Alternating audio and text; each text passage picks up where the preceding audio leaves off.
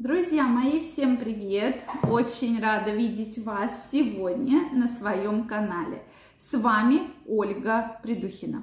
Сегодняшнее видео я хочу посвятить теме, как кусок дегтярного мыла может повлиять на ваш организм, для чего же вообще нужно дегтярное мыло. Я думаю, многие из вас им пользовались, кто пользовался, обязательно напишите, зачем вы пользовались, или руки мыли, для каких-то целей. Обязательно нам напишите.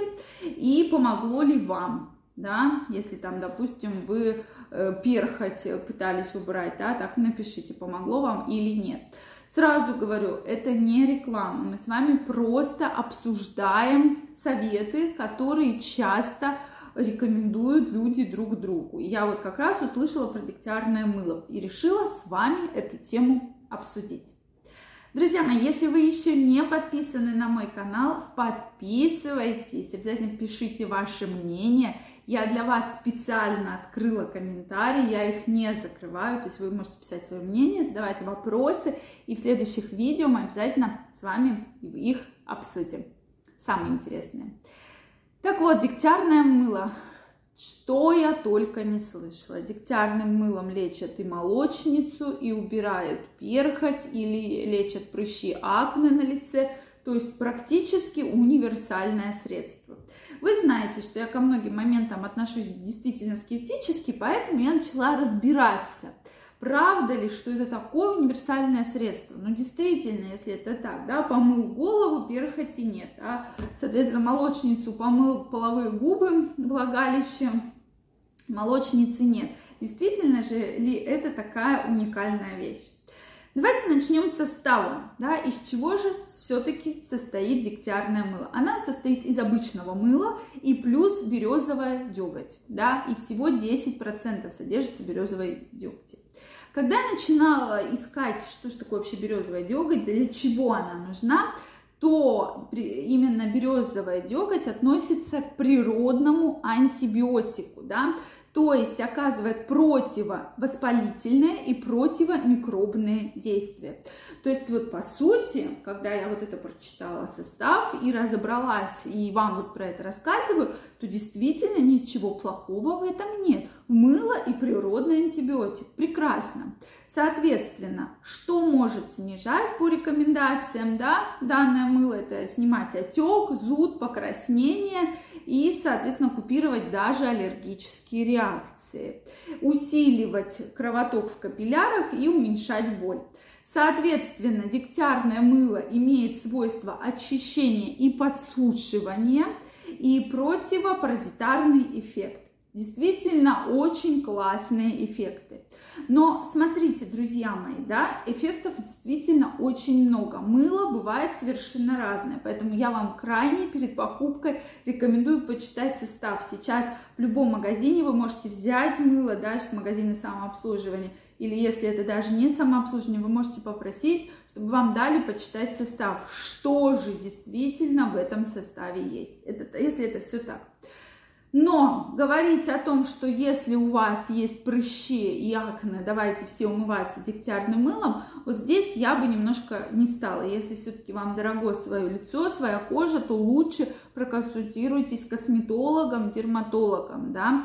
Сейчас действительно у нас косметологический рынок содержит огромное количество различных средств, от самых дешевых до самых дорогих. Поэтому я думаю, что врач вам точно подберет то средство, которое поможет. Какой я отрицательный эффект знаю дегтярного мыла? Что им нельзя злоупотреблять и нужно подбирать под конкретный тип кожи да, вот это крайне важно, потому что если кожа и так немного сухая, и вы еще начинаете ее мыть дегтярным мылом, а вы пересушиваете свою кожу, то есть, а пересушивание это тоже плохо, это шелушение, это ранние признаки старения, поэтому вот в этом плане я не могу вам сказать, что все умываемся.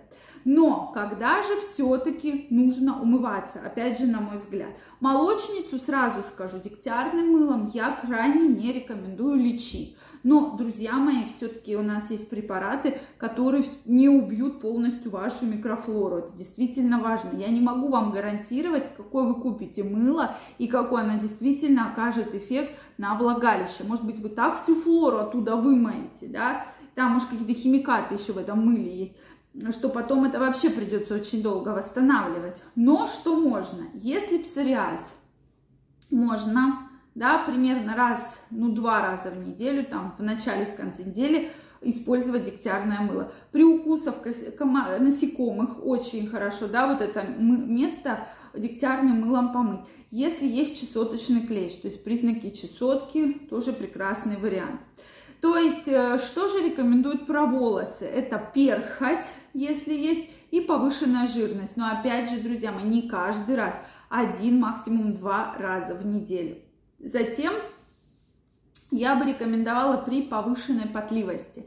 Когда сильно потеют ноги, когда сильно потеют подмышки, когда есть признаки грибкового поражения, да, тогда вот данный препарат, э, данное мыло очень подходит. Ну и, пожалуйста, мойте ноги дегтярным мылом. Почему бы нет, если тем более есть еще грибковое поражение или там подмышки, да, сполоснуться э, с дегтярным мылом. Минусы в том, что оно действительно имеет неприятный запах, но обычно он быстро очень проходит. Также из побочных действий еще это жжение и сухость, которая беспокоит многих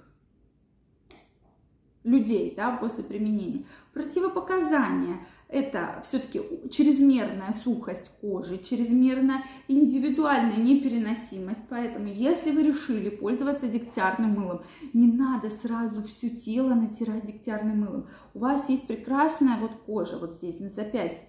Намыливаете вот это место, вот чуть-чуть, и смотрите. Если у вас все хорошо, ничего не беспокоит, тогда, пожалуйста, мойтесь. Значит, у вас нет никакой индивидуальной непереносимости, у вас нет никакой аллергии, потому что, ну, я вот, например, не знаю, есть у меня переносимость на дегтярное мыло или нет. Поэтому, если я его куплю, я обязательно вот это место, да, сначала э, запястье э, помажу вообще, да, то есть почему именно запястье, потому что здесь кожа очень тонкая, практически как на шее, да, и вот это место, оно действительно наиболее чувствительно, и быстро вы можете почувствовать, поэтому помылили, посмотрели в течение 20 минут, все у вас хорошо, пожалуйста, мойтесь. И беременность, противопоказания, то есть во время беременности не рекомендуется мыться никаким такими похожими средствами. В целом, действительно, препарат, э, как препарат, как мыло хорошее, поэтому вот максимально вам разъяснила все плюсы и минусы.